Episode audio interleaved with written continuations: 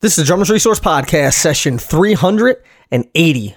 And the quote of the day is Experience is the teacher of all things. You're listening to the Drummers Resource Podcast, home of in depth interviews with the world's greatest drummers, music industry professionals, and thought leaders. Inspiration, education, and motivation for drumming and beyond, and beyond, and beyond. What's going on, everybody? Nick Ruffini here. This is session 380 of the Drummers Resource Podcast. I hope you're doing well. Hope you had an awesome weekend. If you're checking this out on Monday, and man, it's uh things are going well over here. The podcast uh, is getting a lot of great attention, and I appreciate it's getting a lot of great ratings and reviews. I appreciate that as well. Super kind of you. If you've left a rating or review, if you haven't already, please do. It takes about a minute. You can just go to iTunes and leave a rating, write a review if you want to, and that's about it in terms of ratings and reviews. Also, it's worth noting that I just relaunched Drummers Resource Career Development, and I've been doing consulting and career coaching for the last couple of years. And frankly, it was it was really expensive and it was pretty intensive. But now I've streamlined the process to make it a lot more economical for the listeners. And this career development is for anyone who's looking to get more gigs. You want to start touring. You're trying to get a bigger gig with bigger artists. Maybe you have a day job and you just want to pick up some more gigs on the weekends. You want to improve your teaching practice. You want to get more students, whatever it is, everything is tailored to you. So the way that it works, you fill out a little application, we get connected, you fill out a, an assessment that really assesses where you're at, what you want to do, where you want to go, and then we get together and we put a game plan together. We have monthly phone calls, you're part of a private Facebook group. There's a lot that goes into it and I want to reiterate that this is not just for people who are looking to quote unquote go pro and and you know get a tour with John Mayer. It's any level of player who's looking to get more gigs, step up their career, make more money, whatever it is, we can work on a concrete plan to get you there. So to find out more about it, just go to drummersresource.com forward slash career and you can learn all about it, fill out the application. And there's a limited amount of spots. So I'm not taking on a bunch of clients, but drummersresource.com forward slash career space is limited. So if you're interested, get in there and get in there quickly. Now, that's a lot. So let's get into this conversation. This is with Trevor Lawrence Jr., and I've been trying to line this up for a long time. Why? Because there are very few people who have the experience and the pedigree that someone like Trevor has. I mean, he's played with Alicia Keys, Snoop Dogg, Herbie Hancock, Stevie Wonder, Mariah Carey, Eminem, 50 Cent, Dizzy Gillespie, Ashanti, Jennifer Lopez. He's been a long time collaborator with Dr. Dre, just wrote some tunes on the latest Bruno Mars record. The wide variety of styles that he plays, artists who he's played with, the experiences that he's had. He's a DJ. I mean, the dude has done it all and continues to do it. And the experience that he has and the life experiences, the the music business experience is so invaluable and I cannot wait to get into these amazing topics with him. So it's just it's an honor to have him on the show and I know that you're going to get a lot from this conversation. So without further ado, let's get into it with Trevor Lawrence Jr.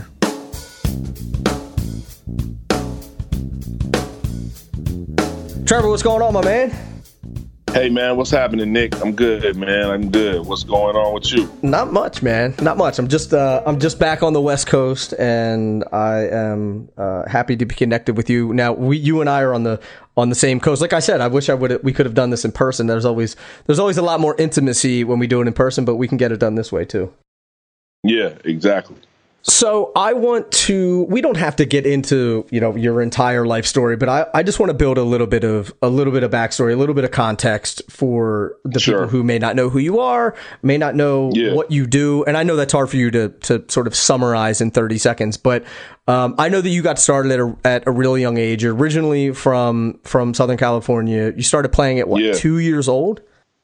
Yeah, I mean, I, I come from a music family, so you know, I started playing early. Yeah, I started showing signs early, and I started practicing and taking it seriously at an early age. Yep. And I know that your father, your father is a very well-known saxophone player. And yeah, was that were did you were you ever thinking, man, I'm gonna I'm gonna play saxophone, or was it? No, no, I was always drums, man. My mom was a singer as well, and so her thing was she wanted to be a drummer early on, but you know, obviously it went into being a singer. And so when she was pregnant with me, she always wanted a drummer. and that's what she got. so basically, your mom is like, "I'm going to live vicariously through my son," and it happened, man. And it's like that's all I, you know, that's not all I've been put here to do, but that's definitely the first thing. You know what I'm saying? I was definitely, I've definitely, that's one of the things I've been put here to do for sure. Right. And was there was there ever any thought that I'm going to do something else, or was it always like this? I'm going to do this as a career. Like, walk me through that a little bit. Like coming up through church, you start playing. I'm I'm sure you know you're you're. Are you playing in church? Are you? No, I didn't. I didn't come from the church side. I came from the jazz side. I came okay. from the jazz side. So yeah, I used to just play the records, man, and you know, um, all my favorite records. You know what I mean? I used to practice the records. I always remember I used to practice to the Muppet movie song, which was my my first three four song and then I used to play to like a specific Chaka Khan record all the time called uh, "We Can Work It Out" that had Purdie on it and mm-hmm. and uh, you know Steve Ferrone and all these people. And uh, you know, not knowing as much about them at the time, but see, my dad worked with all them too, because he was a, producer, but he, I mean, a saxophone player, but he was also a producer. So, like, you know, mm. he produced "I'm So Excited" and a whole bunch of other stuff. So, you know, it's like um, and you know, and just countless things. So I was around all those cats. You know what I mean? But right. I just came up, you know, regular, not not going, not playing in church, but uh, you know, kind of as on the jazz side of things. You know what I mean? Mm-hmm. That's really how I, that's how I started, and then it just morphed into, and then and then you know, by the time I was thirteen. Well, in the hip hop, you know, was DJing and, and making beats, like really making beats and DJing. Mm-hmm. You know, um, what year are we talking? That's about. Uh, I was 13 in '87. So okay. Um, you know, so like 87, 88, hip hop was really coming around. I was I was DJing at that time, so I was young, but I had a DJ company. I had a lot of high school cats working for me, and uh, you know, um, it was like I, the Christmas of that year is when I got my first equipment, you know, as far as beat, you know, making tracks. Mm-hmm. So that's when the production thing started. You know what I'm saying? Right, and then right. uh, man, I just was a hip hop kid making beats in the room and, you know, having cats, rappers come to the bedroom recording. And it was the studio. That was the first studio. And it was active. You know what I mean? It was active. And you were how you know old? 13 years old? Yeah, 13. And I was like really into business early. Like, I, I you know, if I'm gonna do something, I want it to make sense. So mm-hmm. I would be in in middle school. Back then we called it junior high, right? You know, but uh, you know, I I took graphic arts, because in graphic arts, I made all my business cards and all my flyers for my right. DJ business. Right. You feel me? So, um, you know, and then I recruited some of the guys from the local high school, and I used to get gigs. You know, even I didn't have a driver's license, so mm-hmm. you know these cats had those trucks. Those Nissan bed trucks were big back then. Yeah. So everybody had those trucks. So that, that's how I get the equipment. You know, taken around, and I, you know, and that was before I really started gigging super professionally. I mean, I started gigging really professionally, professionally at like 15.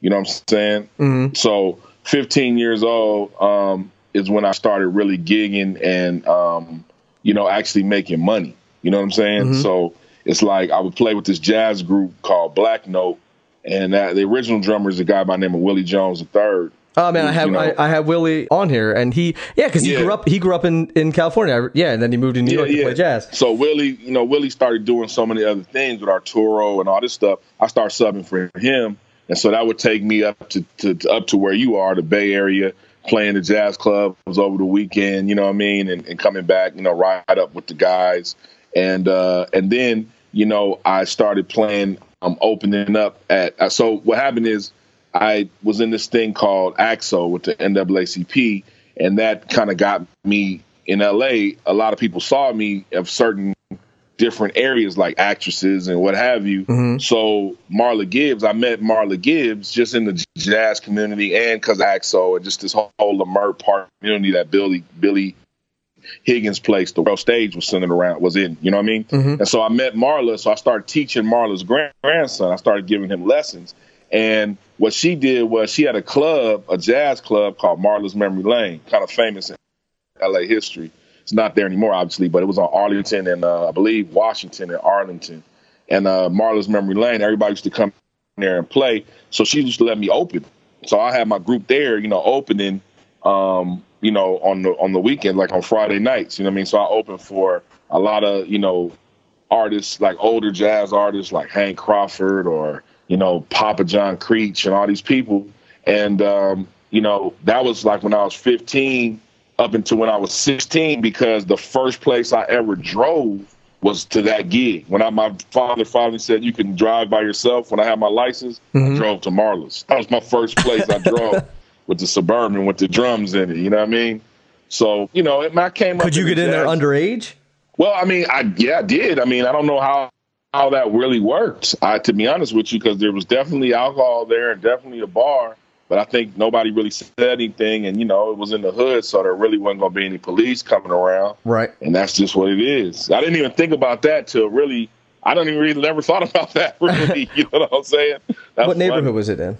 It was in. It was in like by SC, so kind of not really quite South Central, but right. just LA, kind of you know just Southern LA. And right. I'll never forget before I drove, my band was so it's kind of a little backwards. I think I think it's a so my band was the saxophone player from Black Note by the name of James Mahone, and I didn't have a bass player at the time. And the guitar player is my old friend Anthony Wilson, who was the great band leader Gerald Wilson's son. Mm-hmm. And Anthony's very accomplished now as an artist himself. So Anthony used to drive me before I could drive. You see what I am saying? Yeah, yeah, yeah. And so you know that was just the thing, man. We did a lot of gigs in that time. It was popping. There was a whole jazz renaissance in Leimert Park in LA during that time. So it was a whole nother culture than what it is now, man. It was literally a real jazz culture with suits and cats really trying to play and bands and and the art and everything. And you know, it was just great to be a part of that. So that's that's where I came from. You know what I mean? Right. I didn't come from church. I came from that experience. You know I got I mean? you. So, man, I want to go back. I, I want to go back to what you were saying about. So it's like late '80s. You're doing all this hip hop stuff, but you're also playing jazz at the same time. And for me, and I would, I'd love to get your opinion on this. Granted, hip hop and jazz are two completely different styles of music, but mm-hmm. I don't think they're that different. Well, yeah, I mean, it's you know, back then it was a lot closer because the records that were being sampled were still a lot being pulled from jazz. You know what I'm right, saying? I mean, right. obviously there was no, there was trap, but it wasn't called trap. You know what I mean? And so, like, you know, you had huge records like you know, um, Planet Rock and all that mm-hmm. on early, you know, so that that was in that in that vein, you know, but it wasn't really called trap. But yeah, I mean, there was a lot of jazz. I think jazz and hip hop really got together in the '90s, you know, early '90s, mm-hmm. but there was definitely a lot of records that were being used as samples, so there was a lot of jazz stuff happening in rap. Um, as far as you know, there's two things that are similar in a lot of in both of those genres, which is, you know, some people in those genres we're using it as a voice for you know for political stuff and mm-hmm. for you know so that's a big similarity um, you know i think that the intensity can also be looked at as a similarity you know mm-hmm. i mean in certain in certain ways and the fact that you know people value rappers most of the time back then especially on the skill level so that's another thing that's kind of the same which is you know the skill level of a rapper is some reason why you buy a rap record, and and also the skill level of a musician is why mm-hmm. you buy a jazz record. You know what I'm saying? Yeah, yeah. So yeah. so that that that makes that makes a lot of sense. You know, what I mean, there's there's there's some similarities there for sure. You know, that can be paralleled. You know. Mm-hmm. And I look at it like, sure, culturally, like you said, you know, people are are speaking out about about injustices or what's going on in the world and, and mm-hmm. things like that. And, and you can say that, as you know, in jazz without, you know, ever actually saying those words because, you know, a lot of times it's instrumental. Um, but I'm thinking of it for you, you're growing up, you're, you know, you're 13, 14, 15 years old. What's everyone, like everyone in your neighborhood's not listening to jazz, right? I mean, they're nah, all nah, listening to hip hop. Nah, nah. So yeah, were you like the Studio City? Were yeah. you like the outcast? Well, I mean, I, I lived in the valley, and then I went to school in in well, middle school. I went to school in the valley, and that's actually where I really. That's actually when gangster rap happened around them same years too. So mm-hmm. you know, the hot thing was NWA. So mm-hmm. you know, there was that whole culture too and that was very you know edgy and, and everything but i was still into jazz just as much so in middle school, yeah, I mean, I was in jazz band. You know, you get kids that are kind of interested. You know, a lot mm-hmm. of them didn't really go on to do anything. A few did, but when I got to high school, I went to Hamilton, which is the music mecca that so many people went to. That's where right. Abe went. You know, that's where Abe Jr. went. Mm-hmm. That's where Mike Elizondo went. It's where John Daversa went. That's where Warren Campbell went. It was, you know, it was the the art school. So Right. by the time I got to high school, jazz was a big thing. So Yeah. there was plenty of people that were into it and listened, and we had bands and we had groups, and you know what I mean. So Mm-hmm. you know, it was like you're right in that time period. Just in, in L.A. period, it's not really a jazz place. I mean, at least in the Valley. Right. You know what I'm saying? So it was it was interesting, but like I said, my dad is a jazz player too. So I mean, first, so I you know he had all the records. You Mm-hmm. feel me? So I'll be digging for records, DJing, and I'm also listen you know listening to records too that I stumble across. You know what I mean? Right. Right. So were you like were you mixing like Herbie Hancock with NWA? Well, what happened was one day I was DJing, and it's a song by by DJ Jazzy Jeff and the Fresh Prince called "A Touch of Jazz," mm-hmm. and so I was spinning it, and my dad came in. He said, "Man, that's me." I said, "Man, that's Jazzy Jeff and the Fresh Prince," and it turned out they sampled him playing on Marvin Gaye's "Trouble Man." Really? So that's what the that's what the record is. Yeah, because he played on Trouble Man, and that whole thing that they sampled, the very famous horn part, is him.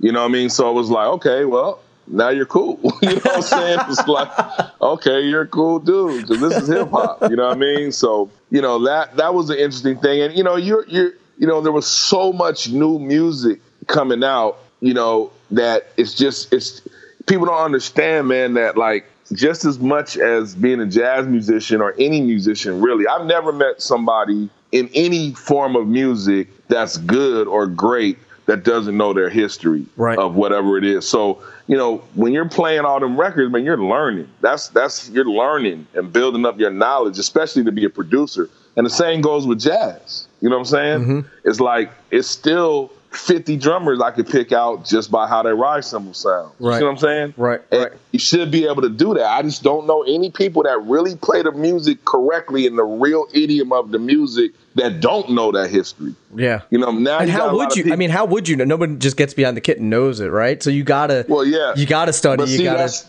well, that's the problem with today because these kids, I see them all the time.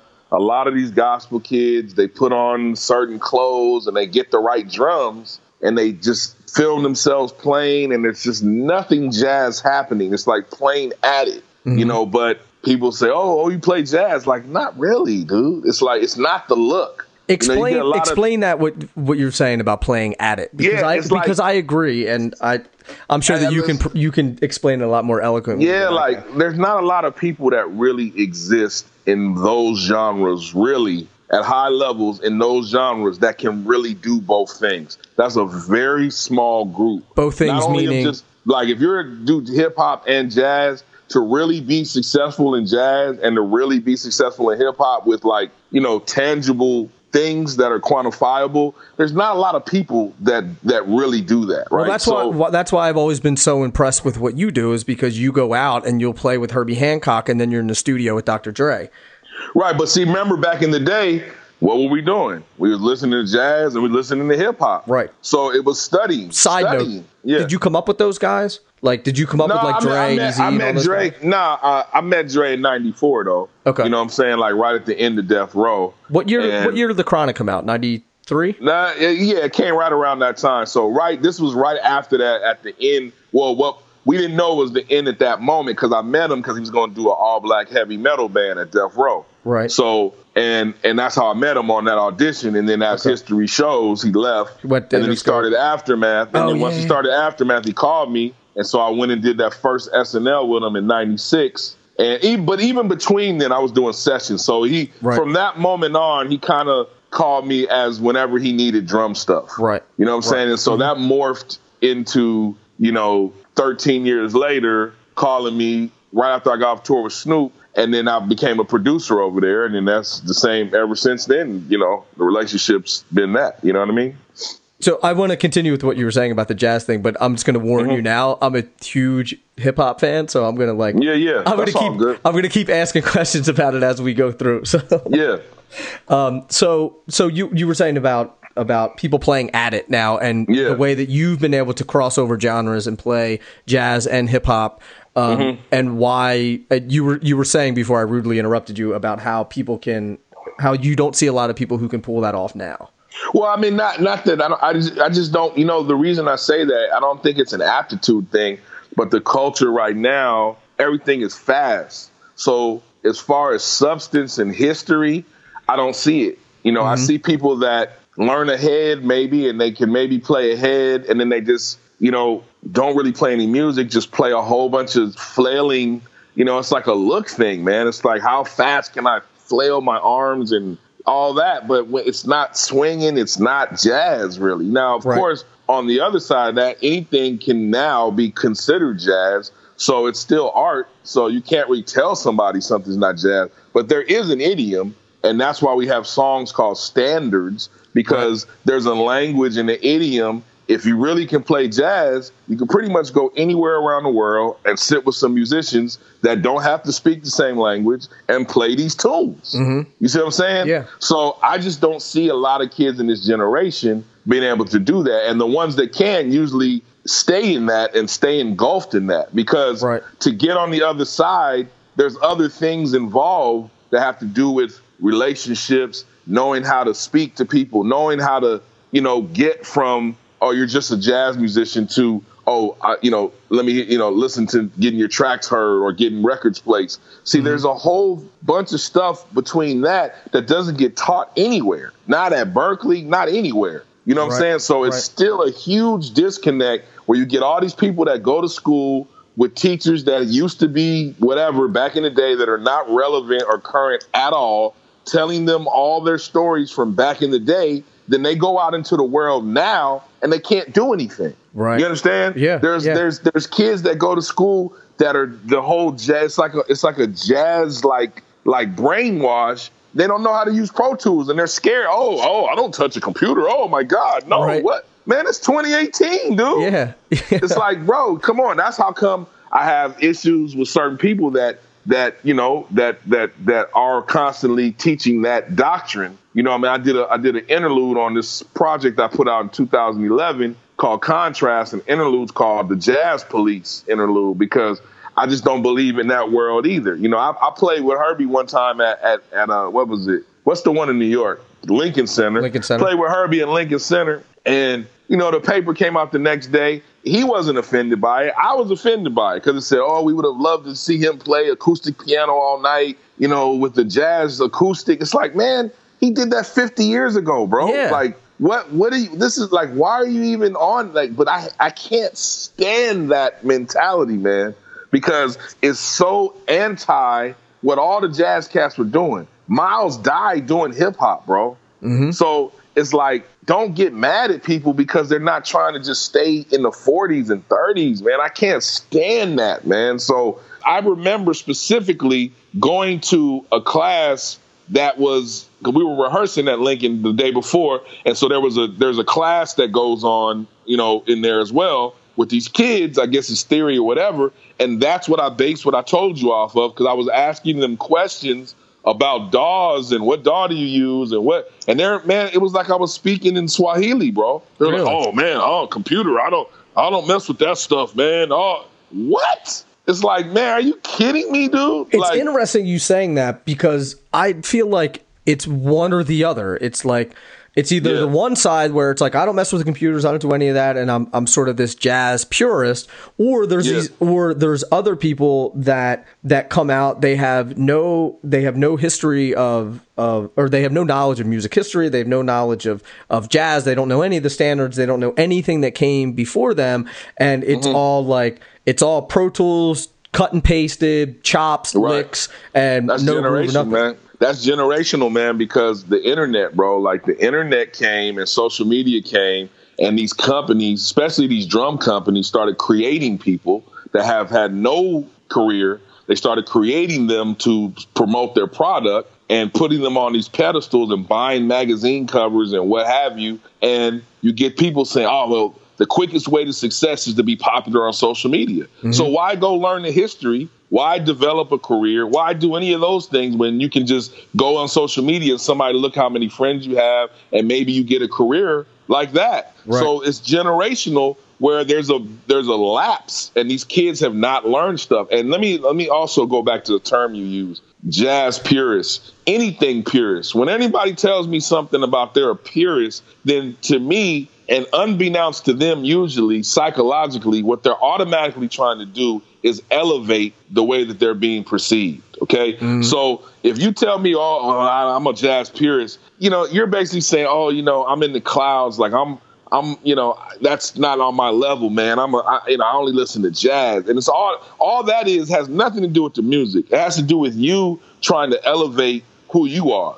So mm-hmm. my whole mission has been I'll never forget the North Sea Jazz Festival in probably 1995. I went out there and there's a famous jam session that happens where everybody goes. And I'll never forget, I was playing with an artist that back then they had that term neo soul. Mm-hmm. So I wasn't on no suit stuff. I was wearing, you know, jeans and sneakers or whatever. And they almost didn't want to let me get up and play. And then really? when I played, when I played, it was myself, Henry Butler, Russell Malone, um, Ruben on a bass, uh, Wynton, um, uh, somebody else, a couple other people, and uh, who else played? Uh, Wynton, and I know, and I think Nicholas came up and played too.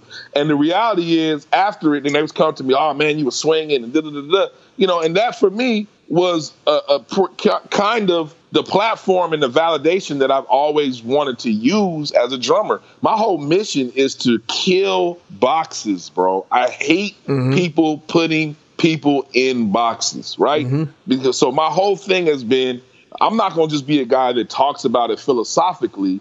I'm going to achieve accolades in every one of the genres I'm talking about so that when I speak, there's something behind it. Yeah. You understand? Mm-hmm. So that's been my mission where I'm a drummer, but drums is the way that I use express my activism. You understand right. what I'm saying? Right. So that's just where I am. And some people's like, oh man, that's too harsh. It's not too harsh it's just reality, man. you know, you got so many people that are scared to speak, especially when they get a platform, because and that's why he's perpetuating. So the ignorance perpetuates. Nobody tells these kids, "Hey, man, you're not going to work unless you know a couple things," right? right? So you know what I'm saying. So I right. just talked to the students at Berklee last week. It's like, "Hey, man." Somebody said, "Well, is it bad to know?" more than one instrument. I said, man, learn whatever yeah, you want. That's that way you can increase the way you can sell yourself. You know what I mean? And sell mm-hmm. your services, right? So, you know, that's just my, you know, that's just my thing on that, man. I talk about it a lot on the podcast, and I actually put a podcast out that was saying there's a difference between the music business and the drumming business. Sure. And I think that they're two and and I a lot of the times I don't want I think my I think I've cleared it up with my audience a lot now, but I talk about I talk a lot about social media and about how mm-hmm. you know people are growing their their social media following. They got 50, 60, 70, 80,000 followers on Instagram. On mm. Instagram, never played a gig. So well, yeah, yeah, and, and, that's that's the that's a huge thing that's happening now. I mean, we didn't have that, and I feel like our generation and the generations before are much more adept because we didn't have that. Mm-hmm. You see what I'm saying? Like we had to grind in a different way, man. It was a different kind of thing. You had, it forced you to have relationship skills and speaking skills and and you know um, humility and all these things that forced you to do that because you had to maneuver into these different situations. You know right. what I'm saying? Right. So, right. you know, I agree with that, man. I, it's weird right now because it kind of made it a little bit not realistic. You know what right. I mean? And it's like, you know, it's just weird with all the produced videos and all that. But then you go to all music. I can't tell you how many times it's been somebody on the cover of Modern Drummer in recent history. I'll go to just check out what they did, and there's nothing there. Right. it's like, bro, are you serious right now? So that lets me know that the magazine's not doing well mm-hmm. and these companies are paying them to put people on the cover. So the validity of that is over. Whereas right. when I was young, it used to be the Bible. You know what I mean? That's how I used to tell. Now it's kind of a joke, bro. Mm-hmm. So, you know, that's just what it is. And I'm verbal to them. And yeah, I did their festival and I've been in the magazine. I get it. But I'm going to be honest with you, man. Ever since I went back in all the archives to 1971 and I noticed that there's no cover for Ndugu Chancellor I've completely? Looked at that magazine. And dude who's never been on the cover of Modern Drummer magazine. I went in the archive. You can go check it yourself. I believe I went you. in the archive and looked back, and I went back as far as 1971. I did not see him on a cover. Not even in 1984 when he had Thriller and Dancing on the Ceiling by Lionel Richie, two of the biggest records in history. Not even that year when they both came out the same year. Even Peisty had the drum set at NAMM one year and showed all the credits from that drum set. And it's like, bro, this is this is like American history here. You know what I'm saying? So it's like that really shocked me. You know, and I was at his funeral. I knew him very well. It's very disrespectful. Then you got other drummers that have had 20 covers. You see what I'm saying? Right. So it's it's How a weird does Ndugu not? Yeah, I mean, now dude, I'm, you know now what? I'm upset. And I do me a favor, bro, and check it for me just to make sure. I believe. I'm I'm pretty sure, bro. So you know, I you know, I, it it bothered me. Of course, I mean, I was emotional because he had passed. So when I saw that, it really pissed me off because Right. I was literally searching for it to put the picture up when he passed. That's the picture I was going to use is his cover photo. So I'm going and going. I said, wait, wait, and then all of a sudden I'm in the 70s and there's no cover. I said, what the heck is this, man? So you know, in, in, in honestly, man, and the, the ironic thing is they're not doing well because of social media. You know what I'm saying? Yeah, yeah, because yeah. of the internet. Yeah. So it's just it's a weird thing, man. Uh, you know, and I it's a think that there's, thing. and I, I, I mean, I'd love to hear your thoughts on it, but I think that that social media is great if you use it as a tool. Like, I think it's amazing that someone like Chance the Rapper can go and sell out a tour and and not have a record label, right? No, that's beautiful. That's and I think that's man. amazing. But I, I, I think that people are using it as a replacement for learning, for mastering the craft, for 100%. for like you said, networking, going out, meeting people, talking, pe- talking to people, developing their skills, developing their business skills, and Hundred percent. if you want to be this is my stance is like if you if you want to be a guy who's a social media guy and has 800,000 followers and you want to go around and play all your blazing chops in front of everybody and charge 20 bucks for people to come watch you do that that's cool Yeah. that's, that's fine if you Yeah. want to do that Yeah. Yeah. but but thinking that that's going to get you the gig with John Mayer or it's going to get Right, you right. something you know in the studio with Dre I think is is a is a an un uh, or a mistake that people are making. I'm, and I'm trying to clear that up without making it sound like I'm just hating on social media. No, I worked with John and I worked with I mean a lot of people, man, it's like to get in those rooms, you realize, man, a lot of those cats at that level, see, those are real cats. John's a real player. Forget pop success. That boy can play that guitar. You see what I'm saying? Man, So, he got a he know- got a bad rap for a long time. Man, listen, dog. Let me tell you something. I can tell you right now, he's the truth. Uh, I, did I a- love. I've been I've been a John Mayer fan truth, since bro. Room for Squares came out. So Yeah, dog. He's the truth, and he's had some songs on his record, man. Even his last record, there was a couple records that I just I love, man. And you know, that's that's one of my bucket lists right there, man. Because I pretty much I'm you know I'm I'm happy with everything that's happened. You know what I mean in my career and everything. I can't say I have a lot of bucket lists left as far as genres or people, but I, I really like John Mayer, man. I did a TV show with him. You know, we did a TV show a couple years ago. Me, him, and uh, Ed Sheeran, and my boy uh, Mike Elizondo, one of my close friends and my favorite bass player. We did a show together, you know, and it was uh, it was right before this new host came on the uh, right before James Corden came. So it was like John was hosting the show in the middle of them switching hosts, you know. Okay, yeah. He was like a guest host, and so we played. Dude, he's killing, man. Yeah. that dude He's is great. killing, bro. yeah, he's killing, and it's like I just learned that those guys, man, they're not that. Like that stuff happens to them, but they're not uh, from that. Those are real substance people. You know what I mean? They Yeah. Mm-hmm. really can do what it is they do. You know what I'm saying? And I think these kids should look at that more than just looking at how many followers they have because their followers are coming for different reasons. You Yeah. know what I'm saying? right, and that's what you know. Everybody's like. Every, all these drummers want other drummers to follow them, and I'm like, other drummers aren't the people who are going to hire you anyway. Yeah. By and I got- large, you know. I'm not a follower. Man, my follower is whatever. I think I got 5,000 followers, something like that. It's like, okay. Right. Yeah. let's let's let's let's let's go and have a camera follow the life mm-hmm. and the lifestyle.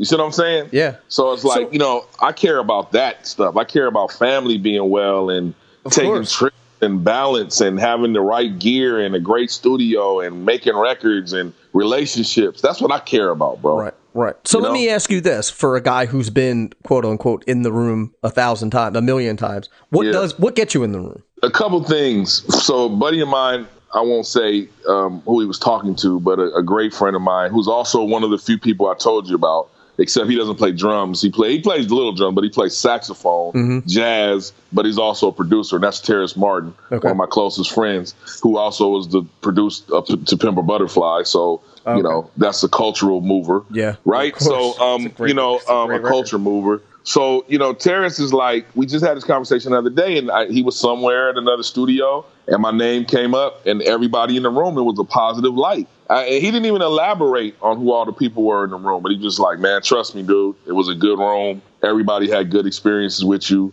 Your name came up positive, and so for me, that's what matters. Nobody said, "Oh man, that dude's got oh he's so fast." Like nobody cares. Nobody cares about that. Nobody said, "Bro, have you have you seen that? Have you heard that guy's double bass chops?" Like man, come on, dude. It's all about experience. A matter of fact, even yesterday I was talking to a buddy of mine that's moving. Who was in the sales part of the business, and he's moving to uh, with the, one of the big companies, you know, that sell music gear, and he's moving to Nashville. And he said, "Man, I was in. The, I, I was talking to a guy who's an engineer." And he was like, "Man, you always know Trevor's on the session when you see about 15 road cases come up, you know."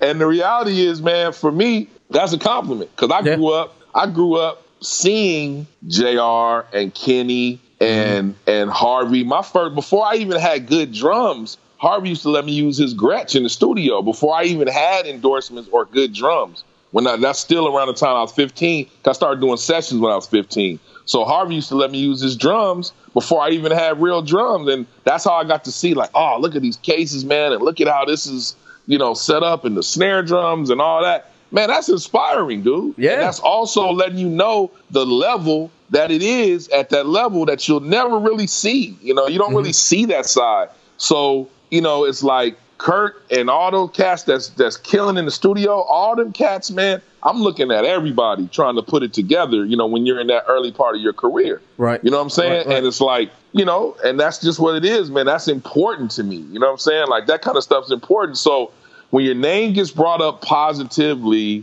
that's really what gets you in the room. It's just that simple. And you know, there's a black uh, there's a black ball like red super bright don't mess with him button that can happen in those conversations with one person. Yep. You know what I'm saying? It's like look at it as a tribunal. One person could say, "Hey, yeah, Mm-hmm. he's cool, but yeah, he did there. He didn't show up with me, and that's it. It's Right. over. Conversation over. You know what I'm saying? People Mm-hmm. attempting to call you over. You see what I'm saying? So you got to leave everything in a positive light, man, and, and you got to make people want to call you again on a personality tip. Right, right. Well, I was going to say that I, for me, it's uh, like I, I always think that you playing you you gotta you gotta play you gotta know how to play right. So that's sort of the given, right? Yeah, So for yeah. you, like you're getting called because people know you, they like you, they trust you. You know you're Yeah. professional. But I, and this isn't a stab at you, but like there's other guys that they can hire that are great Sure. players. You know what I mean? Sure, And sure. of course you're already you've already done you already had the prerequisite you're a great player right so then but if you're a jerk and no one wants to work with you it doesn't matter how good you are Man, there's so many stories of that, brother. Let me tell you, so many stories that you never really will even hear of, man. Mm-hmm. You know, there's there's there's cats that were there's cats that were the cat that Dennis looked up to in Baltimore, but where you don't hear about him, And they just disappear. All, all you hear about is Dennis. yeah Because it's amazing hear- how you'll see guys you know- who are like who are in every magazine on every record blah blah blah and then it's just like they're gone Yeah, I mean, and you know, You know? some of that is, you know, some of that is just, you know,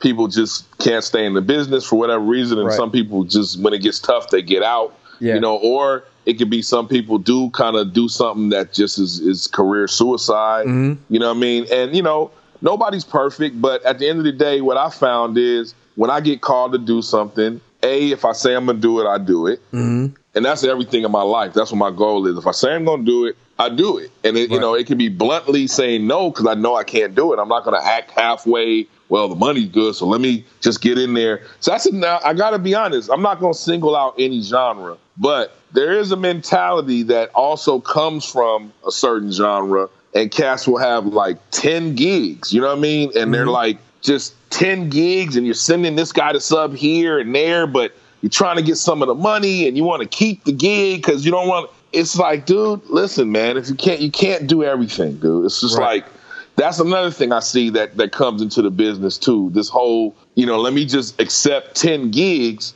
but I'll only do the gigs that I want to do. Right, You know what I'm sub the rest out, take a cut off the top, and Yeah, there's no there's no law against it, but it's just like, yeah, that's cool, man. But the artist has to get frustrated at some point, right? Mm-hmm. So, you know, I'm I'm just gonna tell you one thing too, for me that may be different than a lot of people, is for me, it's never been about the gig. Mm-hmm. It's always been about the relationship. It's definitely never been about the look at me play fast. Right, It's always right. been about the relationship. And what it really always has been about is okay, they called me here. My drums got me in the door. What else business can I do with this situation? Mm-hmm.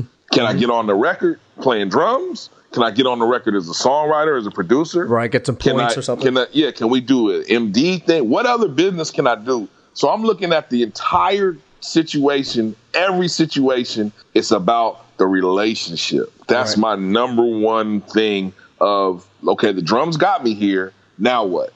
You Right. understand what I'm saying? So Right. it's never been about oh, the drums got me here. Thanks a lot. See you later. That's never been it, man. It's Mm-hmm. Yeah. never been it for me. So that's how come I don't trip off the gig mentality. I, I, I don't do things necessarily for money all the time. Right. The money's a byproduct because my time is worth something and what have you. And I have to weigh things sometimes. But man, you get a lot more things done with favors than money, bro. Yeah. In this business, you know what I mean?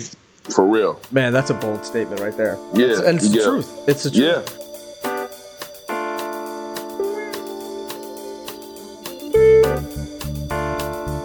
I've been checking out the new Sonor SQ1 kits, and they are sick. You know who else thinks they're sick? Chris Coleman. I'll let him take it from here. when I hear something inside of me, I have to get it out. I have to get the sound that's within me out. Whatever I'm feeling in the moment, I go for it. And I may create something fresh and new from me. Something I may change about it, something I may not. I'm just going with the flow.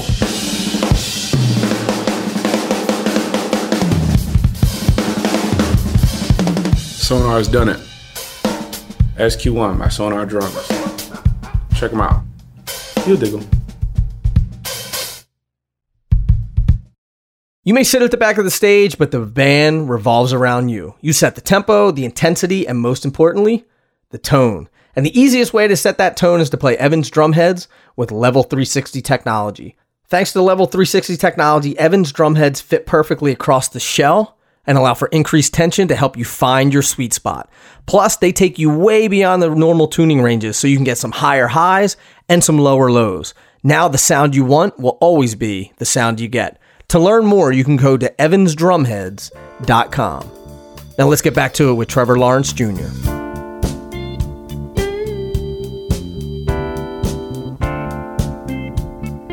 Uh, How do you suggest, or or what advice do you have for people who want to step into the into the roles like you're saying, producer, songwriter, you know, MDing, getting points on the record, be looked at more than quote unquote just a drummer who comes in, you know, gets their 500 bucks and leaves. Yeah. Uh, because Well- I because I think it's important for us as sidemen to like you got to have a little bit more skin in the game. You got to have a little bit more equity. Mm-hmm. You got to have a little bit more residual income, whatever it is. Um, I, and I think Mm-hmm. Well- a lot of times we sell. A, a lot of times we as drummers sell ourselves short. A hundred percent. No, I feel that. And listen, everybody is that's not for everybody. Some people can just be comfortable making a great career as a drummer and, and they're happy with it and what have you. But you know, you still have to first of all, if you're trying to do something, you have to know what you're doing. So, you know, a lot of times I hear people speak on words and it's like they're almost like little buzzwords. Like people say, Yeah, you know, I want to get publishing and I wanna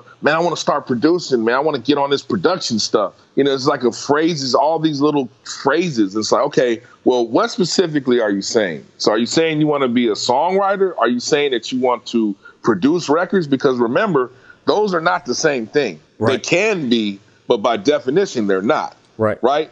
So the definitions have changed over the years because now we have the ability to do everything as one person. Mm-hmm. But back in the day, there was a songwriter that wrote the song, then a producer came and called the musicians and made the song come to a reality. So those were two different people, you know? Right, right. So it's like, you know, first you have to know what you're trying to do in order to accomplish it. That's why I think that these generations need to read some books. You know, back in the day, I wrote, I read Donald Passman's book, Everything You Need to Know About the Music Business. There's so many books you can read. Now you have internet, you got YouTube, you got people talking. You know, you got to know what it is you're trying to do because how are you going to execute a plan if you don't even really have a plan? Because when people tell me that, I hear through what I hear through that is, yeah, I'm just trying to make some other money other than just playing drums. That's what I hear ultimately when people tell me that. Right. So it's like, how are you going to go about doing that, right? Mm-hmm. So for me, I realized, okay, the power is in the songwriting. Period.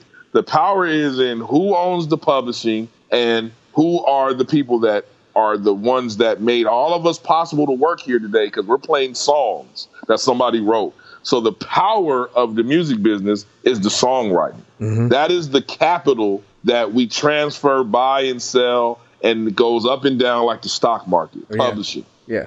And so, I think about all those guys, you know, all those artists who are out and they're touring and they're making a ton of money. And I'm like, man, the songwriters are, you know, it's like they're yeah. making a ton of money too. And no one, yeah. like, half the time you don't even know who they are, you know? That's why a lot of time, I mean, that's why, you know, bands that really write as bands, look at the Beatles. I mean, they're all songwriters, man. Yeah. And they're you know gajillionaires. I mean, yeah. Yeah. It's all songwriting, man. And, you know, at the end of the day, you know, um, uh, uh, so, you know, Ndugu at his, at his funeral, a lot of people didn't know this. And I heard the gasps in the room. and I knew it but Ndugu, along with Reggie Andrews, who was the was the the high school band director of Locke High School, where Terrace Martin went, where Thundercat went, where Ronald Bruner went, where Kamasi Washington went. Locke High School, Reggie and Ndugu wrote "Let It Whip" for the Dazz Band. You know, really? which was a huge hit in the '80s. Oh, I know that song. Yeah. yeah, yeah, whip it, baby. That's yeah. all. The work, yeah, dude. yeah, yeah. Uh, let huge. it whip. Uh, yeah, yeah. That's a huge. Yeah. that's a huge. That's a huge record and those guys wrote that. So you got to understand, you know, it's like, man, Ndugu was a teacher, you know what I'm saying, a professor at SC. Mm-hmm. He was a clinician. I mean, dude, it was ironic because the very room at the church that they had his funeral, I did a clinic with him in that room not even eight years ago. Wow. Where he delivered the most amazing uh, evolution and history of the drum from hitting one beat on the snare drum going all through these genres while he's narrating it and ending up on hip hop. It was probably the you know, it's got to, somebody definitely has it on video. It's one right. of the most genius things I've ever seen. But I just say that to say, look at how many things he did. They've now named a room at SC after him, right? Oh, good. So he was a teacher at SC. He toured still, right? Mm-hmm. He was a, a songwriter and producer, a very in demand session person. You know what I'm mm-hmm. saying? Like played bro, on the big, a, the highest selling record of all time. Exactly, and a and a big and a and a band leader. Mm. You know what I'm saying? Like and the nicest had, dude in the world.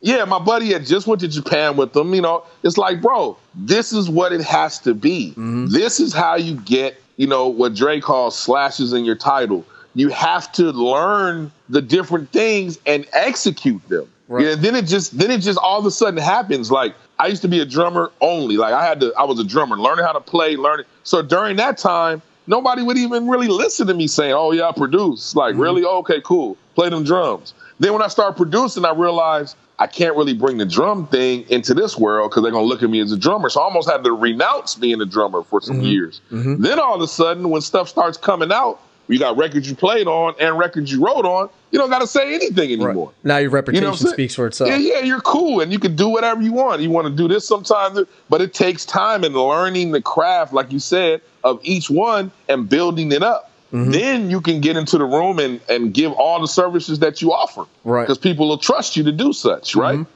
And I look at it like with anything, you know, master your one thing, get really good at that one thing. So be be a great drummer, learn the history, learn the craft, all that stuff. And then if you want to branch out, like do you can't do everything all the time. So I'm like, right. I look at like a plane taking off, right? It's like it's under the most stress, and the pilot's got to be like head down, whatever. But once it gets to cruising altitude, it's like okay, then you could do this other stuff, or you know, like you can mm-hmm.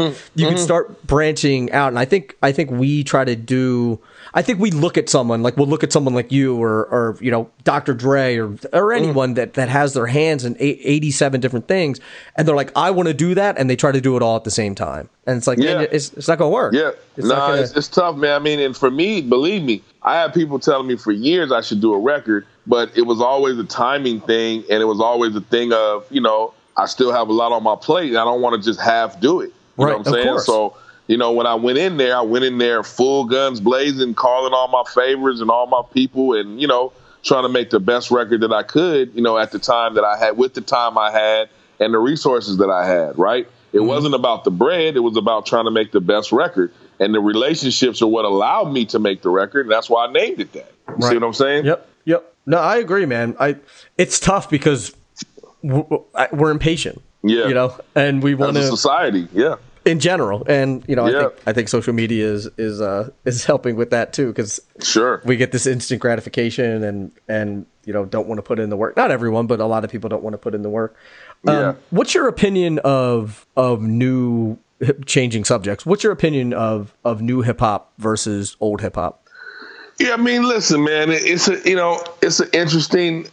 I mean, there's different categories of new hip hop. So if we're speaking of new hip hop like Kendrick. Well, it's important and it's cultural and it's it's genius at times and it's you know very important and it's motivating and it's empowering, you know, and it's uh, inspirational.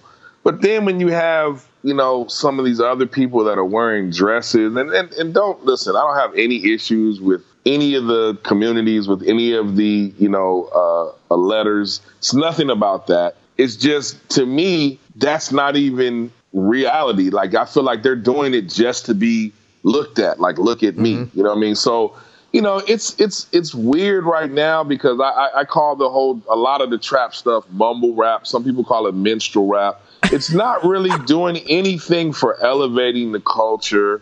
You know, it's just talking about how much money you have, which you know a lot of people did back in the early days. Right. But um, hold on, let me send this scam to voicemail. Hold on.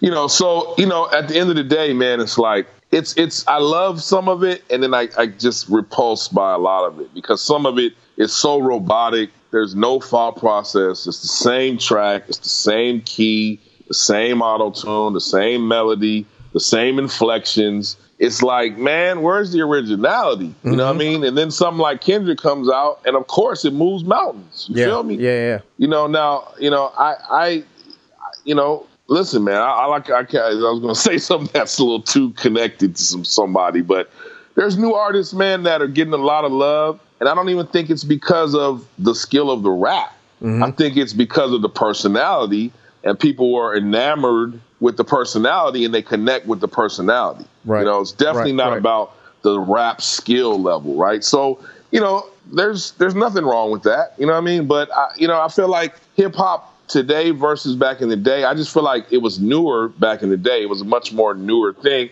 But i also felt like people were thriving and striving um, with trying to be original. You know what i mean? And trying to be commercial but yet original but yet different which is one of the hardest things to do. And now I feel like the whole emphasis is let's just do the exact same thing and put out 500 of those and we'll win by volume. Right. It's not the quality really. It's Yeah, like a formulaic thing. And I just got to be honest, I don't think it's helping the culture. So when something rises to the top, like a Kendrick, it's like, yeah, of course it is, because he's trying to, he stands for something. Right. You feel me? Even right. even if you take the last, you know, most of these new artists, the the the still the most significant records of the last, I'll say, five years are definitely Pimp a Butterfly and 444. Mm-hmm. Hands down, bro. Mm-hmm. Yep. Hands down, dog. Like it's not even it's not as far as skill level and and and cleverness and message. Mm-hmm. And man, it's not even the same. Hold on one second.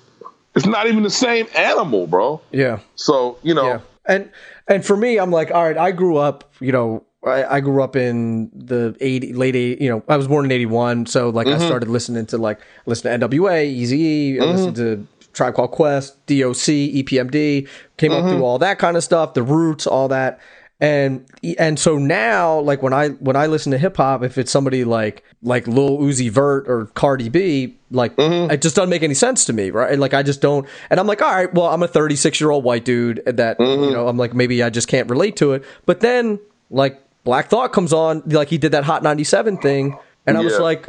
Uh, yeah, uh, that's like to me. I'm like, there's no, there's no comparison. But I don't know. Maybe I'm jaded, and, and who am I to? Well, it's who am I to judge? that. Yeah, no, I mean, but that's what they said. You know, in in in my generation, your generation, compared to you know the '70s and the '60s. You know, because Yeah, but lyrically, level- like, look at someone like Black Thought. I mean, I think Black Yeah, Thought's like the greatest lyricist ever. Well, so I maybe mean- not even him, but like, Rakim, bro, like Rakim. but like, look I mean? at Like- Rakim versus Lil Yeah. Uzi Vert. Like, I don't think there's. Well, of course, it's not. But see, that's the thing. You're looking at two different. That though, first of all, it's two different reasons, right? right, right. and and Rakim is on he's on the whole you know his whole thing was knowledge and there's some religious or not even religious but seek some some organizational or you know some secret society messages that are in some of his stuff with the knowledge and the seven this and the Bob and first thought born and blah, blah.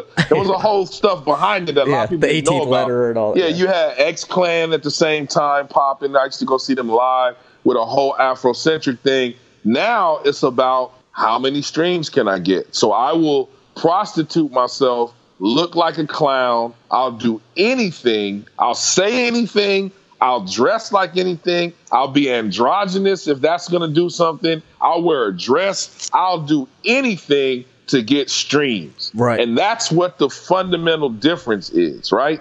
So I think that, you know, of somebody like Rakim or even recently like a J. Cole who's young and talented and is about something. Mm-hmm. Right. You can't even compare him to these these other guys in what I call the minstrel rap category. Because Right. it's like they're like jokes. They're like they're literally like minstrels or like court jesters to me. They look closer to court jesters than they do to rappers. Yeah, You see what I'm saying? Yeah. And I hate to put a generalization because some of them are good. yeah. And I'm not like picking on Lil Uzi Vert or Cardi B. It's just I that got style. it. It's, it's, it's yeah, it's, it's weird, man. But it sells records. You know, I have kids that are that age, so I got a son that's that age, so he knows everyone, but he also knows all the old stuff too. But Right. and he knows what's better, and he really uh, has an affinity to Pac and Biggie, but he doesn't know all these new songs, Mm-hmm. you know. And it's like you know they got these dances, and it's a whole internet thing, man. It's not even.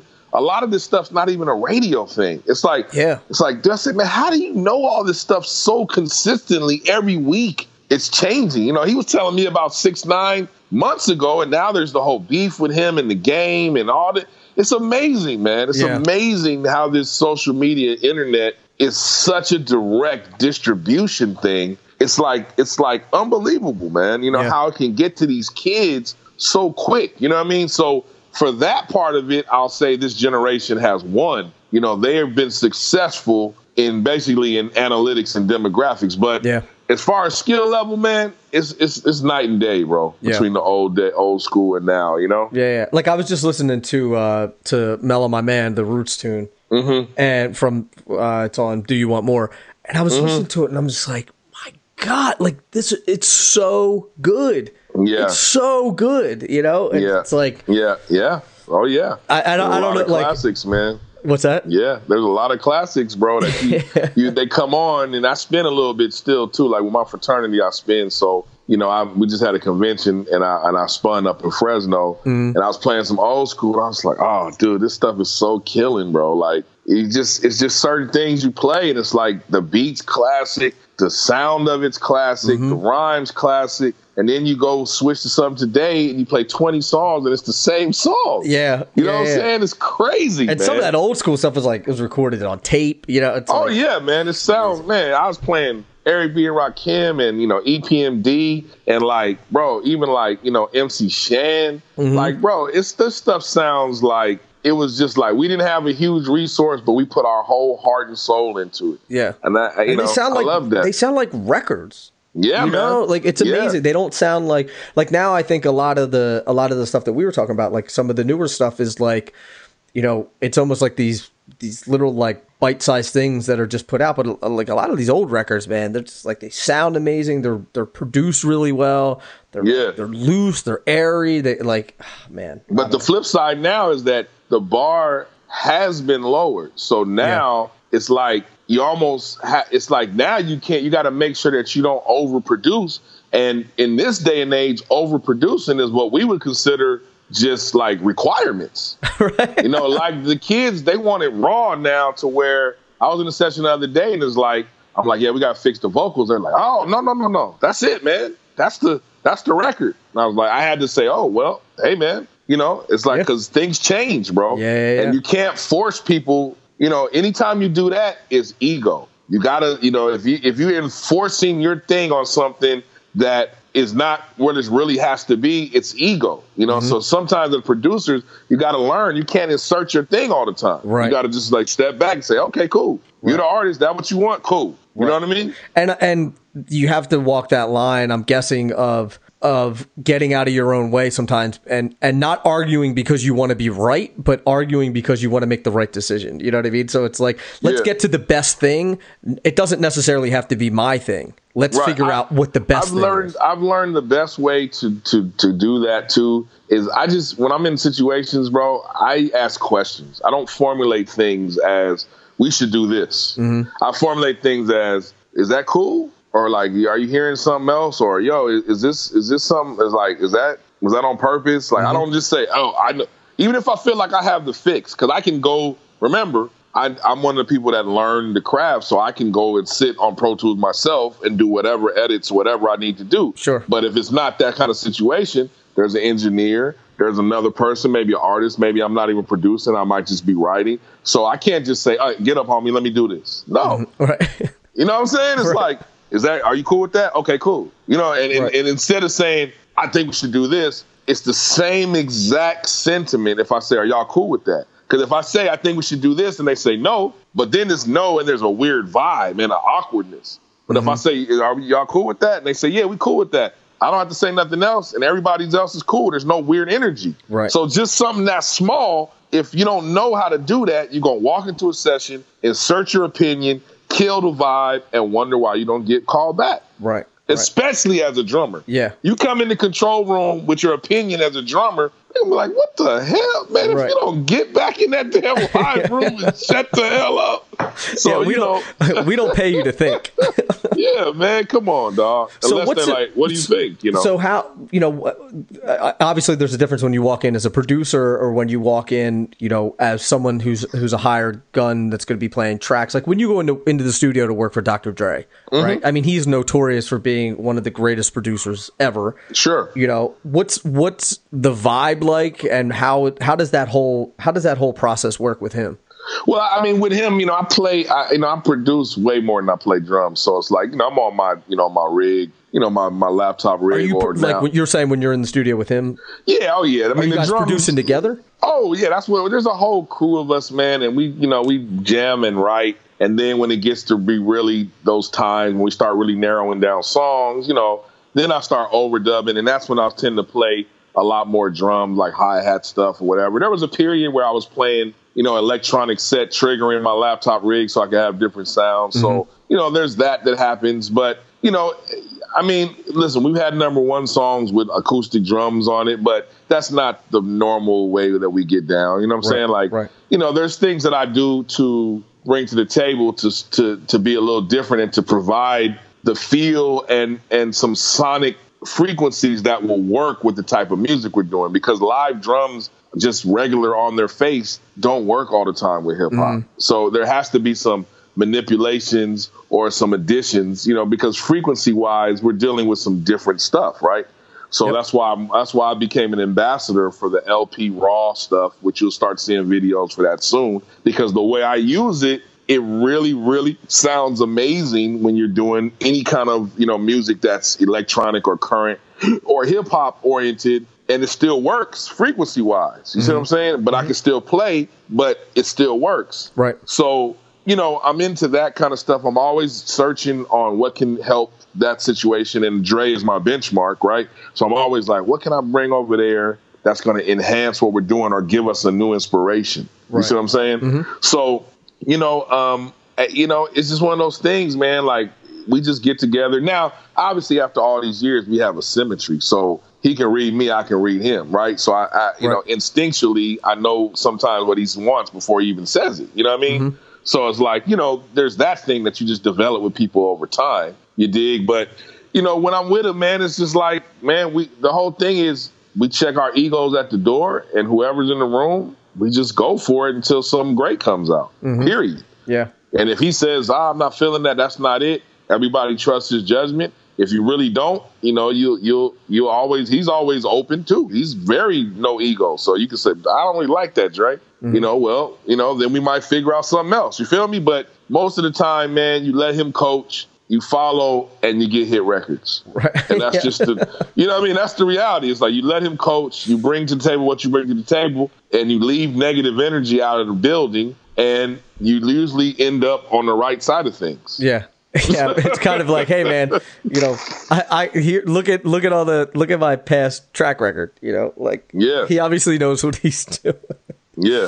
You know, were you- I was just thinking you were in um you were in the Defiant ones, weren't you, for like a little Yeah. snippet? Yeah, I thought yeah, so. yeah. We got such a relationship, bro. It's like, dude, trust me. I'll play something and he say, man, what, man, what? I thought you was a drummer, man. You supposed to be a great drummer. What happened, man? Turn the click on. And then, I, then I'll say, oh, man, that ain't nothing but human error, man. Like, you know, come on, you know. So it, it's it's grown into a great relationship, man. And you know, that's that's like the big homie, man. And and you know, it's all you know, it's all. Sorry, it's my mom walking in That's all right. it's all good. You know what I mean? So you know, it's like um, you know, it's it's it's cool, man. It's not for everybody. I don't I don't think everybody can live over there because a lot of people's got too much ego, Yeah. and so a lot of people they won't allow them to be in the place they need to be to all come together and create. You know? Yeah, makes sense. So, what are some things that uh that you worked on recently that that is either coming out or or some stuff that you have in the in the works?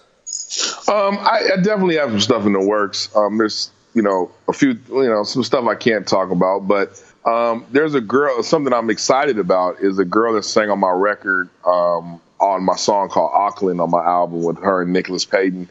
She's now signed to um, Capitol. Her name is Donna Missal. She also sang on the uh, on a recent and did a tour actually with um, what's this the thrift shop guy's name. Macklemore. Macklemore. Yeah, she recently sang on the Macklemore album. So her, she's signed to Capitol now. Her album's going to come out. I worked What's on her that. name? She's Donna Missal, M I S S A L. Did she sing with him on the on the Grammys or that wasn't? I think so. I think Yeah. so. She's been doing live stuff with him, so I think so. Um, and then, um, you know, I- recently, uh, last year I did a lot of touring, but you know, obviously, you probably already know that. You know, I played drums on Ed Sheeran's album. Mm-hmm. Um, I played, you know, I, I co-wrote a song on Bruno's album, which which um, one was that? Perm. Oh, I love it. Um, and I didn't play on it. I just co-wrote it. I think Yeah. it's his brother playing. And then, um, you know, uh, there's other stuff I can't remember. I, I'm literally trying to think right now. Let me just think for two seconds. Well, obviously, I put my record out last year. Right. Um, I'm, I'm signed to Atlantic Records now, so I have a, a, a group situation at Atlantic Records, and we don't even have a name. It's more of a production team group. Like, imagine if like the Funk Brothers got signed. You know what I mean? It's, right. it's that kind of situation. So, kind of been working on that record for like the last seven or eight months. Huh? Yeah. Oh, that's right. My mom just reminded me. I, I did. I had a song on this recent Eminem album too. Oh, did you? You know, uh, yeah, uh, it was something we did a while ago, but it came out on this this revival album. Mm-hmm. Um, you know, and then there, you know, there's some stuff that I, you know, I just can't talk about that. I'm super excited about. That's definitely going to be nice in the hip hop world. I've been working on my boy Terrace Martin's album too. Oh, nice. He's uh, yeah, he's going to be coming out at Atlantic too. So, you know, that's that's super dope. And um, you know, we we we got some things in the works, man. You know, I, I know you're. I know you're always busy. So yeah, I got some. I got some. Uh, yeah, okay. My mom is like, she knows my stuff better than me. that's no, her she job, just right? reminded me. Yeah, like yeah, I played on this the, the recent Kelly Clarkson album that's out. Um, uh, what else? What else? What else is is coming out? Well, I had a, I had a, several a lot of records come out last year, but Mm-hmm. I do have I, I did do a lot of touring last year. You know, um, LeAnn Rimes, obviously, um, I toured with her. Mm-hmm. I did her last album. Um, we have we have something coming out pretty soon too. I worked on with her, Nice. and uh, we're we're gonna kick it up again in a few months. Start doing some stuff. I got some summer stuff with Herbie this summer too. Um, I did a I did a whole like I did a I toured with them the month of November too, back in November overseas in Europe. Okay. We got some summer dates um, this summer, like June, I think. And then I have some of my own stuff, uh, some touring going to start for me with the uh, relationships album with another artist that I can't really say yet, but we're going to be doing some co-billing stuff all over the world. Awesome. So I'm literally that's really what I'm trying to work on now. We're trying to get all that stuff um, ironed out and sorted out. But um, you know, just sessions, man, and you know, I'm, I'm writing a lot. You know, kind of starting a new record for myself, like the o- opening processes of it. So writing a lot, you know, and then I'm over there with you know with Dre on occasion. Like I go over there, you know, when I can. I I'm not over there every day like I used to be. Right. You know, but you know, we we went back in August. We went to Hawaii for a couple weeks and worked at our spot that we work at in Hawaii. And uh, you know, it's there's some there's a lot of energy happening over there. So I'm just like a million things, bro. I just Right. keep it going a million things. I got I like way into to film and, and TV, like so. I got the whole you know rig, and I got guys that work with me. I bought all the gear. I'm in the middle of like three documentaries right now. You know, on the other side of the game. So you know, I just keep it. I just keep it busy, man. I Yeah, try yeah. to stay busy, bro. I like You know? it. So where's the best Yeah. place for people to go to follow you? Like what with what you got going on? I'm the most active on Instagram. okay. That's the most. I when I when I post stuff, it goes to Facebook and all that, but I don't really do Facebook as much. Okay. So Instagram is where I'm most active. You know what I mean? And it's Trevor Lawrence Jr. All one word. And I'll I'll link up to all that stuff in the show notes so that, that the listeners Okay. can find it and all that yeah. stuff. Um, yeah. But Trevor, I want to first of all thank you for taking the time to chat with me, man. It was great. I could I could talk to you for hours. Yeah, that's all good, bro. Shout out to Lewis Marks for connecting us as well from Ropeadope Records. Yeah. And uh, man, just really really great having you. I'm I'm so glad we got to connect. Nah, man, I'm glad we did too, man. Lewis is a good guy, man. So I'm glad he did this, bro. Agreed. Agreed. And uh, you know, let me know, man, and do that research, man, and tell me if you if you find something that I'm I gonna might not I'll, I'll look it up and I'll Yeah. let you know if Yeah. I find But, it all right. because I don't think so. But yeah, uh, I don't think so either. I appreciate it, man, and uh, I will talk to you soon. yeah, thanks, bro. Thank you. Appreciate you, man. All right.